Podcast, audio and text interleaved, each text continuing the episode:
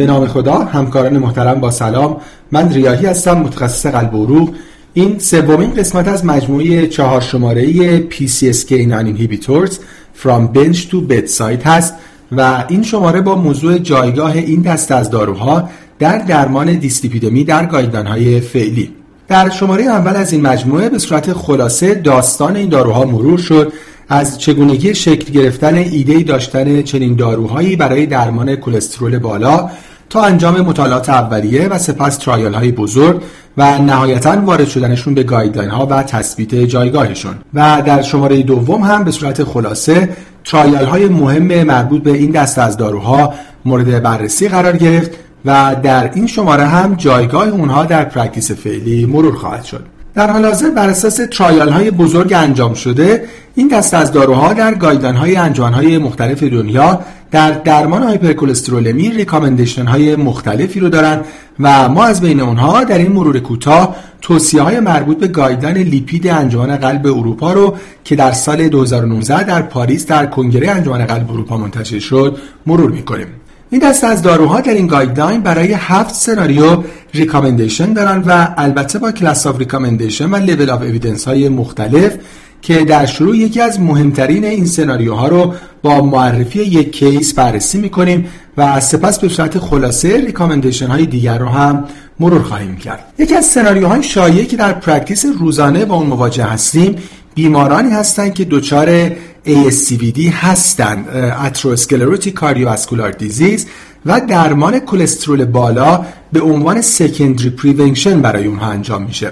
مانند این بیمار که آقای 68 ساله هستند با سابقه فشار خون بالا و با درد سینه فعالیتی functional class دو که در بررسی انجام شده در coronary CT angiography ضایعات شدید در قسمت میانی LAD و RCA دیده شده و بیمار کاندیدای دریافت درمان دارویی optimum شدند. در آزمایش های انجام شده از جمله بیمار یک LDL 164 میلی گرم per دسیلیتر در baseline داشتند و قاعدتا علاوه بر درمان های optimum دیگه که این بیمار باید بگیرن یکی از approach های مهم هم approach به این LDL کلسترول بالاست که خب در این بخش practice چهار سوال مهم هست که باید پاسخ داده بشه. سوال اول این که گل و target LDL برای چنین بیماری چه عددی هست؟ و برای رسیدن به این گل درمان رو چطور باید شروع کرد و بعد follow-up بیمار به چه شکل هست و نهایتا اینکه اگه به این گل در follow-up رسیده نشه اقدامات بعدی برای پایین آوردن LDL کلسترول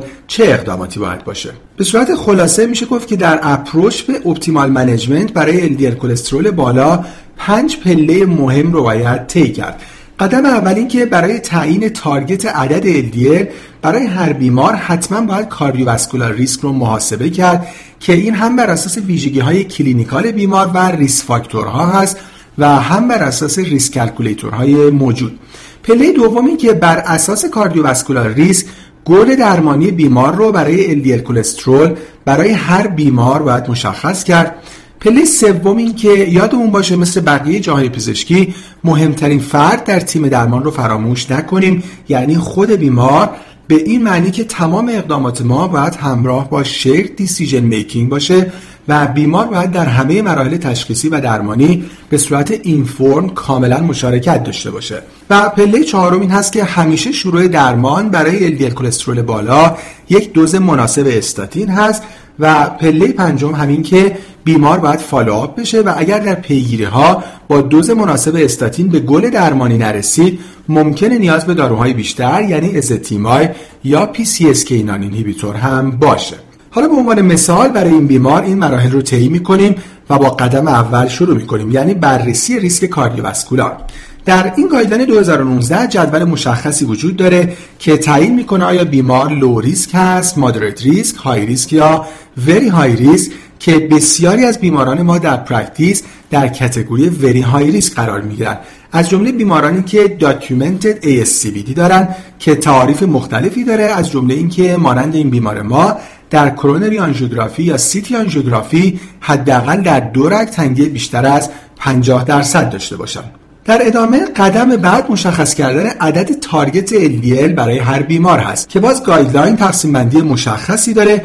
و با افزایش ریسک این عدد از 116 کاهش پیدا می‌کنه تا 55 و در بعضی بیماران حتی تا 40 میلی گرم پر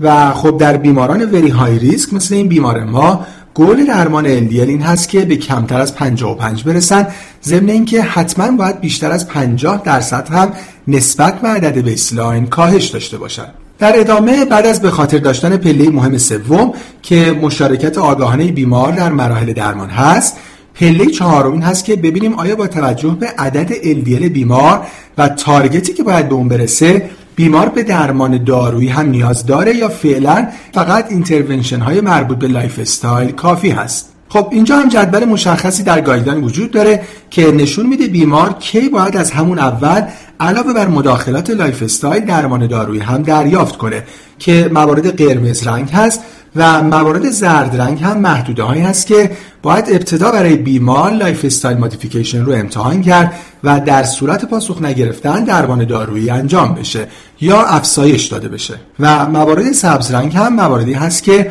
بیمار فقط نیاز به lifestyle advice داره. خب این بیمار ما که very high risk بود و بیماری established ASCVD هم داشت یعنی کاندیدای secondary prevention بود می‌بینیم که برای رسیدن به LDL کمتر از 70 باید حتما درمان دارویی دریافت کنن همزمان با lifestyle intervention و برای رسیدن به گل 55 هم اگه با lifestyle intervention موفق نبودن باید حتما باز هم با درمان دارویی به بیمار کمک کرد که به این target پایینتر هم برسن. نکته بعد این که بعد از مشخص شدن گل درمانی و اینکه آیا حالا بیمار علاوه بر lifestyle intervention نیاز به درمان دارویی هم داره یا نه الگوریتم مشخصی وجود داره که بر اساس اون در همه بیمارانی که نیاز به درمان دارویی دارن قدم اول یک استاتین با دوز high intensity هست که خب این بیمار ما هم با baseline 164 همزمان با توصیه های مربوط به lifestyle برای رسیدن به عدد کمتر از 70 در مرحله اول و بعد به کمتر از 55 حتما نیاز به درمان دارویی دارن با یک استاتین با highest recommended و البته tolerated dose که این توصیه یک class of recommendation یک و یک level of evidence A هم داره. و اما پله بسیار مهم بعد follow-up هست. و اینکه ببینیم اگر بیمار به target تعیین شده نرسید چه درمان اضافی باید برای بیمار پیشنهاد کرد. یکی از نکات بسیار مهم guideline جدید همین مرحله follow-up هست که برخلاف خیلی از guideline های قبلی دیگه استراتژی fire forget قابل قبول نیست. به این معنی که ما درمان رو شروع کنیم و بعد دیگه نیازی به follow-up نباشه. بلکه همه بیماران با LDL کلسترول بالا که برای اونها درمان شروع میشه چه درمان دارویی و چه فقط lifestyle intervention نیاز به پیگیری با چک مجدد LDL دارن که این follow-up بعد از شروع درمان یا بعد از هر مرحله intensify کردن درمان یک و نیم تا دو ماه بعد هست. خب حالا در ادامه الگوریتم ببینیم که اگه بیمار در follow-up به گل درمانی نرسه چه باید کرد؟ یعنی مثلا در بیمار ما با تشخیص ASCVD و LDL پایه 164 که با high intensity dose استاتین درمان شروع شد اگه با این درمان و مداخلات lifestyle به target 55 نرسن چه باید کرد؟ بر اساس guideline قدم بعد اضافه کردن ازتیمایب هست با یک class of recommendation یک و level of evidence B و خب مجددا بیمار 6 تا 8 هفته بعد باید follow شه و اگر بعد از این مدت مجددا به گل نرسه indication داره که به درمان دارویی قبلی بیمار یعنی استاتین high dose و ازتیمایب یکی از داروهای PCSK9 inhibitor اضافه بشه. با یک پایه قوی از شواهد یعنی با یک class of recommendation یک و level of evidence A. خب این اولین سناریویی بود که در guideline توصیه به تکمیل درمان با PCSK9 inhibitor شده که می‌دونیم که سناریوی شایعی هم هست. اما به صورت خلاصه یک بار هفت recommendation مربوط به این داروها رو بر اساس guideline ESC 2019 در یک تصویر مرور می‌کنیم. چهار مورد اول مربوط به secondary prevention هست. اولین موردی که به تفصیل صحبت شد بیمارانی هستند که ASCVD قطعی دارند و عملا در تعریف very high risk هستند و با maximum tolerated dose استاتین و ازتیمایب به target کمتر از 55 همراه با کاهش 50 درصدی نسبت به baseline نمی‌رسند. recommendation دوم مربوط به بیماران PAD هست که خب عملا بخشی از همون recommendation اول هست و با توجه به اهمیت این دسته از بیماران و اینکه نسبت به بقیه بیماران ASCVD در اونها under diagnosis و under treatment شایع تر هست در فصل مجزای مربوط به این دسته از بیماران این مطلب دوباره تاکید شده که در بیماران PAD اگر با maximum tolerated dose استاتین و ازتیمایب به گل درمانی نرسن اندیکاسیون دریافت PCSK9 inhibitor دارن و باز هم با class of recommendation یک و level of evidence A. recommendation سوم و چهارم مربوط به بیماران ACS هست که در مورد سوم با توجه به ریسک خیلی بالای این بیماران اون دوره follow-up کوتاهتر شده یعنی یک تا یک ماه بعد و باز هم چنانچه بیمار با high dose statin و ezetimibe به گل درمانی نرسیده باشه باید به رژیم درمانی بیمار PCSK nine inhibitor اضافه بشه با class of recommendation یک و level of evidence B. دسته چهارم هم گروهی از بیماران ACS هستند که قبلا high dose statin همراه با ezetimibe دریافت می‌کردند و دچار event سندروم حاد کرونری شدن و همچنان در گل درمانی نیستن که توصیه میشه در همون بستری برای اونها PCSK nine inhibitor شروع بشه. توصیه با class of recommendation 2A و level of evidence C. اما بعد از این چهار مورد که همگی درباره بیماران ASCVD و به عنوان secondary prevention بودن دو recommendation بعدی عمدتا درباره primary prevention هست. مورد پنجم درباره بیماران familial hypercholesterolemia ی high risk هست یعنی بیماران FH که یا سابقه ASCVD داشته باشن که مثل موارد قبل میشه و یا بیماران FH که حداقل یه risk factor دیگه هم داشته باشن. که این دسته از بیماران هم اگر با high dose statin و ezetimibe به target شون نرسن که باز هم کمتر از 55 و کاهش 50 درصدی نسبت به baseline هست در این صورت با class of recommendation یک و level of evidence C اندیکاسیون دریافت PCSK nine inhibitor خواهند داشت. در ادامه دسته پنجم مربوط به بقیه بیماران گروه very high risk است یعنی بیماران دیابتی همراه با target organ damage یا بیماران دیابتی همراه با سه risk factor دیگه یا بیماران CKD شدید با GFR کمتر از سی که اینها هم به عنوان primary prevention اگر با high dose statin و ezetimibe به گل درمانی نرسن اندیکاسیون شروع درمان با PCSK inhibitor خواهند داشت و البته با class of recommendation 2B و level of evidence C. و مورد آخر هم که اون هم با همین سطح از evidence هست مربوط به بیمارانی هست که high dose statin رو